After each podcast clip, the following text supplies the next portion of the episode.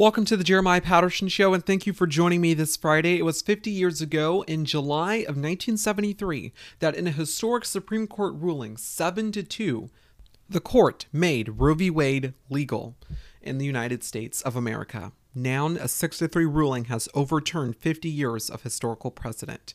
Here on this episode of the Jeremiah Patterson Show, this is a historical recap of how Roe v. Wade became law of the land and also the consistent hits it's taken over the years. On tomorrow, we will have a, another special report essentially on the lasting effects of the Supreme Court's overturning Roe v. Wade just last Saturday. Here's that special report right now. She was determined, passionate, and took no BS from anyone. That's how one of her friends described her. She was Ruth Nunn Still, and in 1967, Senator Still from the great state of Colorado, along with others, decided they had enough with Colorado's abortion restrictions. And this was Ruth Still's kind of thing because she was the president of Planned Parenthood before getting elected, so she was all in this fight. And this concerted effort was put together by 32 year old Democratic State Senator Richard Lamm uh, with the help of others, including his wife, a psychiatric social worker, and Senator Ruth Still. They created a quiet campaign to introduce legislation that would loosen restrictions on abortion in the state of Colorado the first bill that Senator Lamm brought to the floor um, in the state Senate in February of 1967 caused a huge debate. Nevertheless, they continued to be persistent, Lamm referring to Still as, quote, indispensable. And that couldn't be more true because while Lamm was working on another plan to get a pro abortion bill to pass, Ruth Still was gathering up votes and she also spent time calling state legislators for support. Abby Lochhead, Still's daughter, describes her mother as a quote unpaid lobbyist. The, the Lily.com reports uh, here, quote, when they were advocating for the bill's passage, Still made her presence known. If she visited lawmakers in person, she would show up to the Capitol wearing a uniform of sorts, white gloves, and a hat. She dressed very conservatively, and then she would start talking to these old timers about uteruses, Lamm said. They ended up really loving her. She was a no BS lady. End quote. As time went by, Ruth Still had helped gather up so much support that the Colorado State House and Senate passed the bill. It headed to Governor John A. Love's desk, and he signed it into law on April 25th, 1967. Uh, that bill made Colorado the first state in the nation to pass legislation, as the Lily.com put it, quote, liberalize, liberalizing abortion. What this law essentially did was legally permit women to get abortions only if a three doctor board in a credible institution agreed that it fit the standards under the law. So, in a way, it was still quite restrictive, but it was progress in a way. And no one said the road is going to be easy, right? I mean, this is going to be hard from the start. It was initially rocky, but then the sediment smoothened and they were able to get this bill passed. Three years later, after that, another US state didn't just take up a bill to make abortion less restrictive, they legalized it entirely. It was initially an uphill battle because their Catholic governor and one close ally in the state Senate were quite reluctant about this bill. There was also pressure from the church to reject this. But ultimately, that senator and governor decided that abortion should be a personal decision of a woman. The old law in place allowed a woman to only get an abortion if her life was in danger. This new bill would let any woman who lived in the state of who lived in that state for at least 90 days to get an abortion on the basis that she did not want to have that baby. And so in 1970, Hawaii became the first state in the US to legalize abortion entirely, but only for residents. And that same year, New York also made abortion legal, but anyone in the country was allowed to come there and get one. Unlike Hawaii, they did not have a restrictive residency requirement. Soon after New York, Alaska and Washington state followed, but they had uh, residency requirements only. But while many of those states were making a legal path for women to get an abortion, others were not. Texas and Georgia were draconian in their debate against abortion. For example, in Texas, there was a woman named uh, Norma McCorvey. And in 1969, uh, she was in her early 20s and she sought to get an abortion because of an unwanted pregnancy.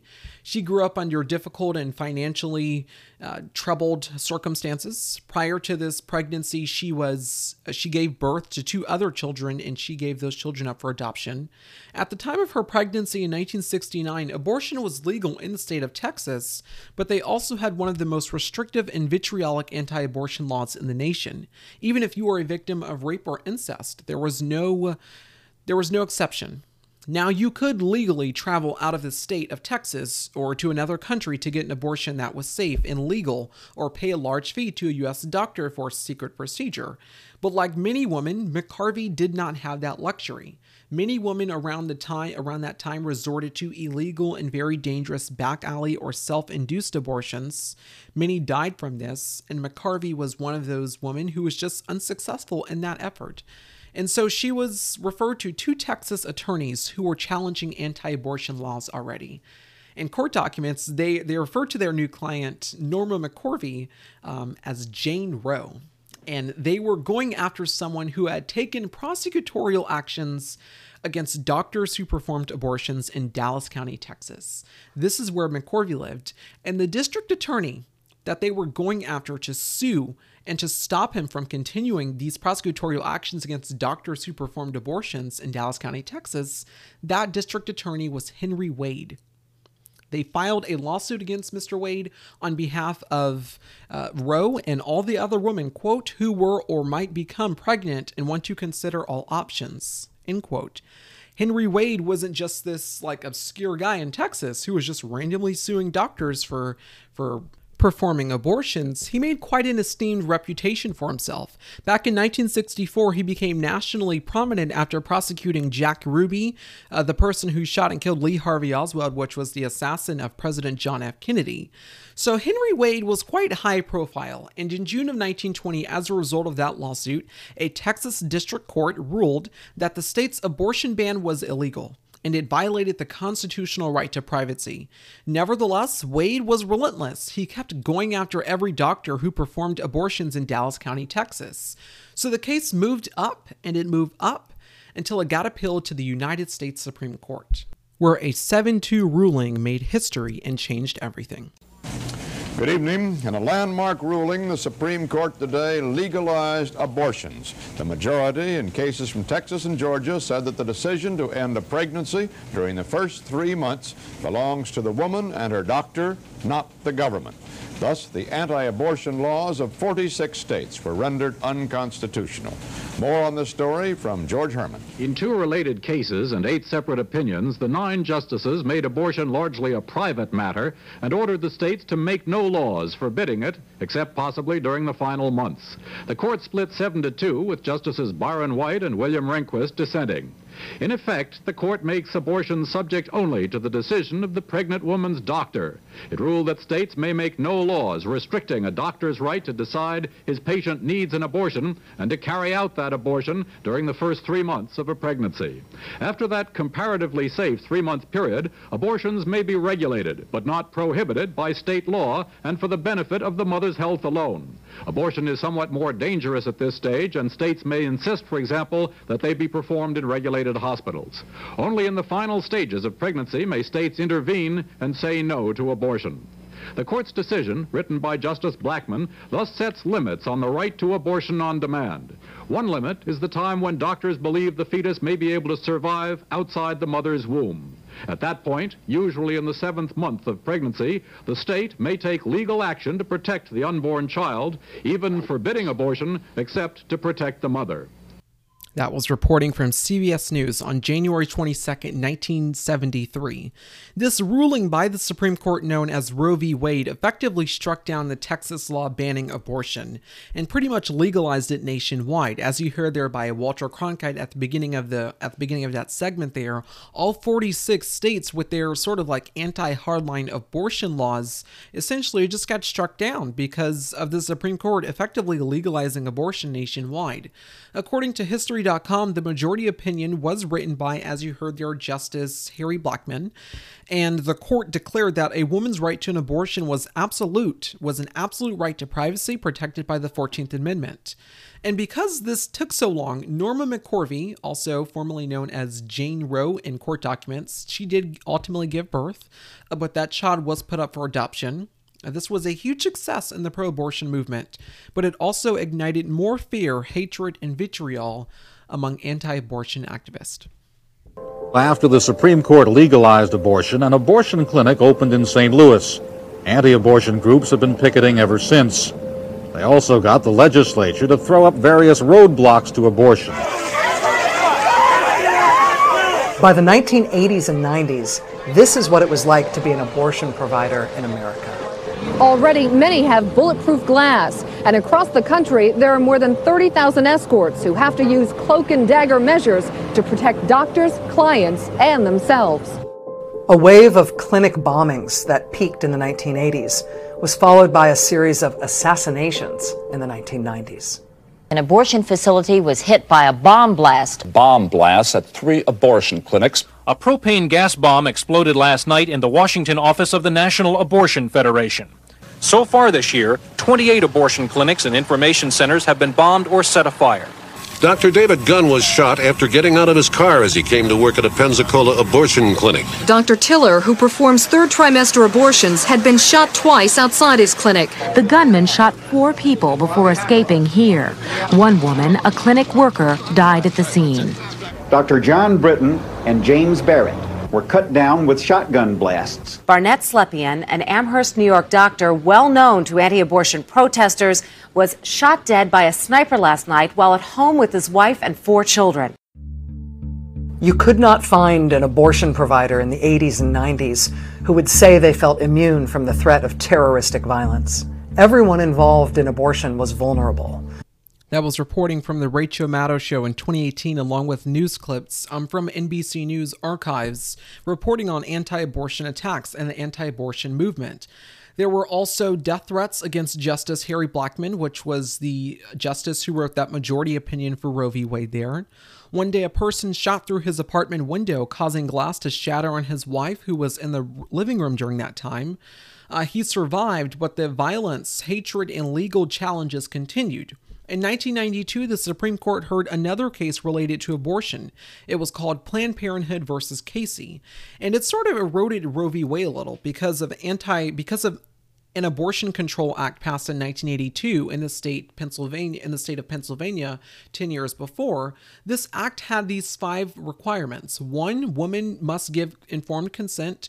Two woman must receive state published information on abortion. Three for minors a parent must give informed consent. Four married women must notify their husbands prior to getting an abortion. And five uh, providers must keep records and reports of information and so, because of that hardline abortion act, a group of providers sued Governor, Governor Robert Casey of Pennsylvania, challenging the constitutionality of this proposal.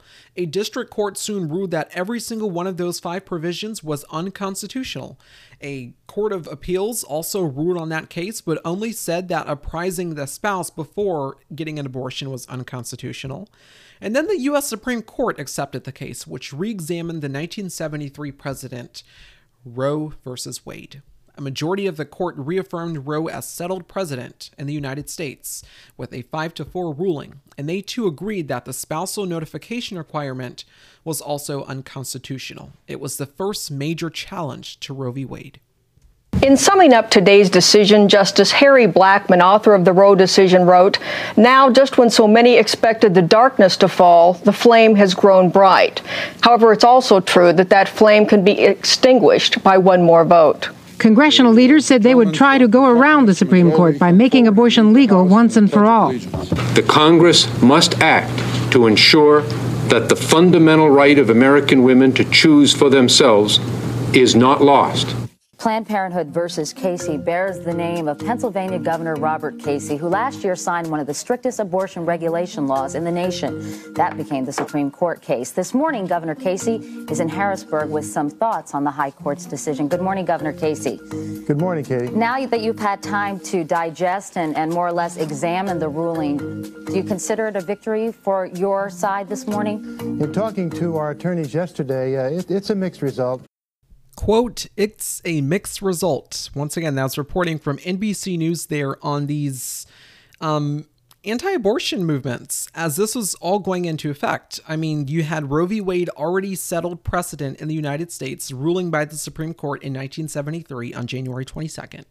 And you already have these major challenges to it, including that first huge big Pennsylvania test. And Roe v. Wade, it was a little shaky, but it stood. It stood in 1992 when the Supreme Court reaffirmed it. In 1999, just uh, seven years after um, Planned Parenthood versus Casey, that case came up um, Texas decided that each legislative session they had would begin with restricting abortion access. They passed the Woman's Right to Know Act, essentially forcing doctors to give reading information 24 hours prior to a woman uh, getting the procedure, warning of its risk. According to the Texas Tribune, abortions after 16 weeks were required to happen at a licensed ambulatory surgical center, and parental consent became a requirement for minors in 2005. Also, the state banned all abortions abortions after 24 weeks of pregnancy. There was also a new law that mandated doctors to have patients undergo a sonogram at least 24 hours before the abortion. During this process, doctors were required to display the sonogram, make the fetal's heartbeat audible, and give a verbal explanation of what was happening, presumably to make patients think twice about having an abortion. In 2013, Texas State Democratic Senator Wendy Davis um, she stood for 11 hours without drinking, eating, leaning, or using the restroom to filibuster a Texas restrictive abortion bill. She was successful in that effort and also became a national star. State Senator Wendy Davis had been speaking for more than 11 hours when the other side managed to stop her and begin the vote on new abortion restrictions. If we can have order in the chamber so that the members can properly cast their vote, but the objections from abortion rights supporters in the gallery grew so loud, senators could not hear the gavel or roll call. Order was restored and the bill approved, but too late to beat the midnight deadline. Members, it's now past midnight. Depending on your point of view, the political theater has helped make the state senator from Fort Worth a heroine or villain. She became a single mom at 19 and put herself through Harvard Law School. I have a deep, uh, abiding understanding of what it means to come from a place of doing without. Your critics would argue that the bill you stopped would have actually helped women by making sure that abortions happened in hospital type surgical facilities. You know, what's so interesting about that is that throughout the debate, not once could the members who were advancing the bill demonstrate that that would create a safer climate for women or that there was an existing safety problem within the existing clinical climate today. When a light is shined, there is victory because what comes behind that is empowerment of people to make a different choice in their leadership. Davis told us she is prepared to filibuster again. But Scott, people here say it's all but certain the abortion restriction bill has the votes and time it needs to pass in the next special session. Manuel, thank you very much.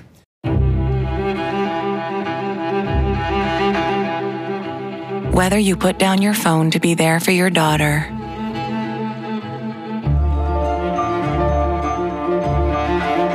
or pick up your phone to call a helpline for your roommate.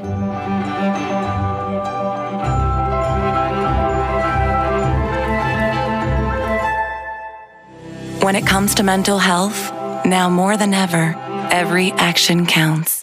There should be no man, no priest or politician, no doctor or any hospital administrator, no government official or husband who should have the right to force any woman to have a child against her will.